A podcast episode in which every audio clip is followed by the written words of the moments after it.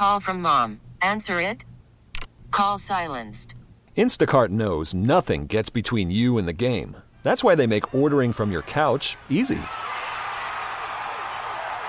Stock up today and get all your groceries for the week delivered in as fast as 30 minutes without missing a minute of the game.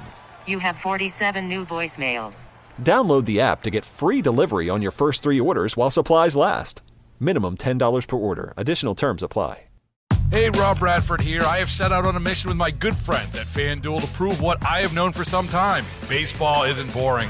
Now I have a daily podcast to prove it with some of the most notable people in the baseball world screaming baseball isn't boring from the mountaintops or at least agreeing to come on our show. Players, managers, GMs, and yes, even the commissioner of baseball, Rob Manfred. It has been a constant wave of baseball's most powerful voices. So join the revolution. Subscribe and soak in Baseball Isn't Boring. Listen on your Audacy app or wherever you get your podcast. You'll be glad you did. 717, Tommy Tucker, WWL, joined by Mark Shirley, crawfish specialist with the LSU Ag Center. Mark, congratulations. You are the man of the hour. well, you know that. Uh, for all the wrong reasons. Yeah, uh, yeah, that's that's true too. That goes with the territory, yeah. but you are the man of the hour. Let me get to this question first uh, that somebody texted in. Two questions from the same number, and one of them says, "How long does it take for a crawfish to go from I guess, birth to uh, size where they can be caught. Uh, for a crawfish to grow and mature to boiling size, and then the follow up from the same person is there any hope for a rebound towards the ends of the season, the end of the season? And I think both of those questions are kind of related, so we'll start there. Okay, so here's the situation. Uh, given optimal uh, temperature, somewhere you know in the 70 to 80 degree range, uh, that crawfish can get from a little tiny egg, less than uh, maybe a sixteenth of an inch, all the way to a good boiling size in about three months. Um, now, if you uh, subject it to some colder uh, water temperatures, that's going to make it more like four months. And if he's you know really stressed with cold temperatures and low oxygen conditions and other things, it can be as much as five months. So, uh, but optimal, yeah, uh, three months is uh, probably the shortest we can get them up to uh, good boiling size. Well, let me ask a dumb question, and that is: Are crawfish live bearers or they lay eggs? I never realized that. Uh, okay, that female crawfish, while she's in that burrow during the summer, she'll lay her eggs uh, on her tail, and uh, sometime, uh, uh, usually right before they come out into the pond, those uh, eggs will start hatching down in the burrow. So a lot of times she'll come out of the burrow with all these little teeny tiny uh, crawfish hanging on to the uh, those little fleshy swimmeret uh, legs on her tail. Really? And she'll crawl around and kind of protect them a little bit. But uh, you know, as they get a little bit bigger, they kind of uh, wander off and get lost. You know, like kids in a uh, Mardi Gras parade. Uh, but uh, they'll uh, they're pretty much on their own at that point. Must and, be kind of uh, cute until we grow. catch them and boil them, huh?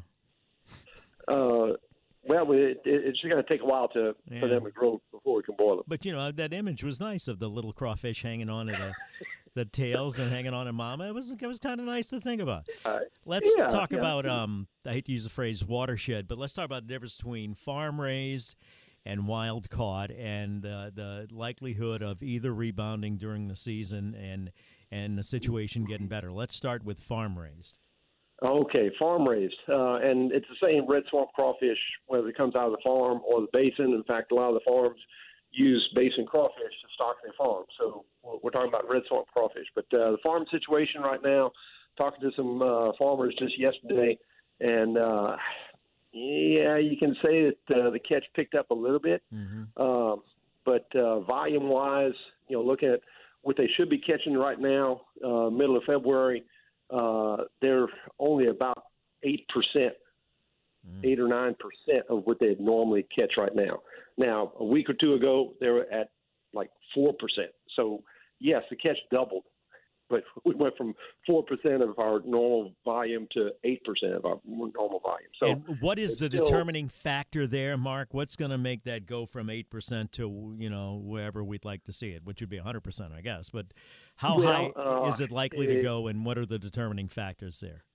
Well, once we get uh, some more warm weather, uh, some of the uh, the young crawfish that are still uh, too too small to, to catch, you know, they may be an inch and a half or two inches they still need to molt once or twice more before they're good crawfish. So uh, we're probably looking at another uh, three to six weeks uh, before they're you know really good size. So uh, farm production, we're still looking at uh, sometime mid or late March uh, before we have a, uh, a better supply and you know uh, a lot of good good sized crawfish All right, from so the farm. so while we're talking about that, and just as an index almost, you said it went from four percent to eight percent.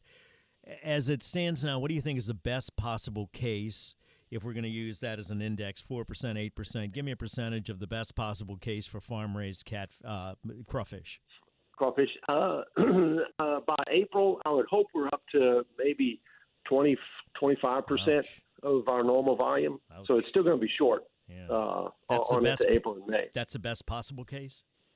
Mm, yeah, I'm afraid so. Wow. Uh, I hope I'm wrong. Call, Yeah. call me in April and let, uh, I'll admit it on air that I, I'm wrong. I But, hope. uh, well, I hope you. I hope we do it. I hope you can. But I, I just want the truth here. And then let's talk about the wild card at caught and the determining Yeah. factors and and percentages and all that stuff. Worried about letting someone else pick out the perfect avocado for your perfect impress them on the third date guacamole? Well, good thing Instacart shoppers are as picky as you are. They find ripe avocados like it's their guac on the line. They are milk expiration date detectives. They bag eggs like the 12 precious pieces of cargo they are. So let Instacart shoppers overthink your groceries so that you can overthink what you'll wear on that third date. Download the Instacart app to get free delivery on your first three orders while supplies last. Minimum $10 per order, additional term supply. Well, uh, the Atchafalaya Basin does produce a lot of crawfish when conditions are optimal, and we're kind of seeing that. Uh, uh, the water levels, I checked them just a few minutes ago. Uh, at Butte La Rose, it's uh, 14 and a half feet. Uh, down at Morgan City, the Atchafalaya Basin uh, gauge is right about four feet. And that's enough water that uh, the fishermen can kind of get back into some of those uh, back swampy uh, slough areas and into the marsh uh, and actually set their traps and start running.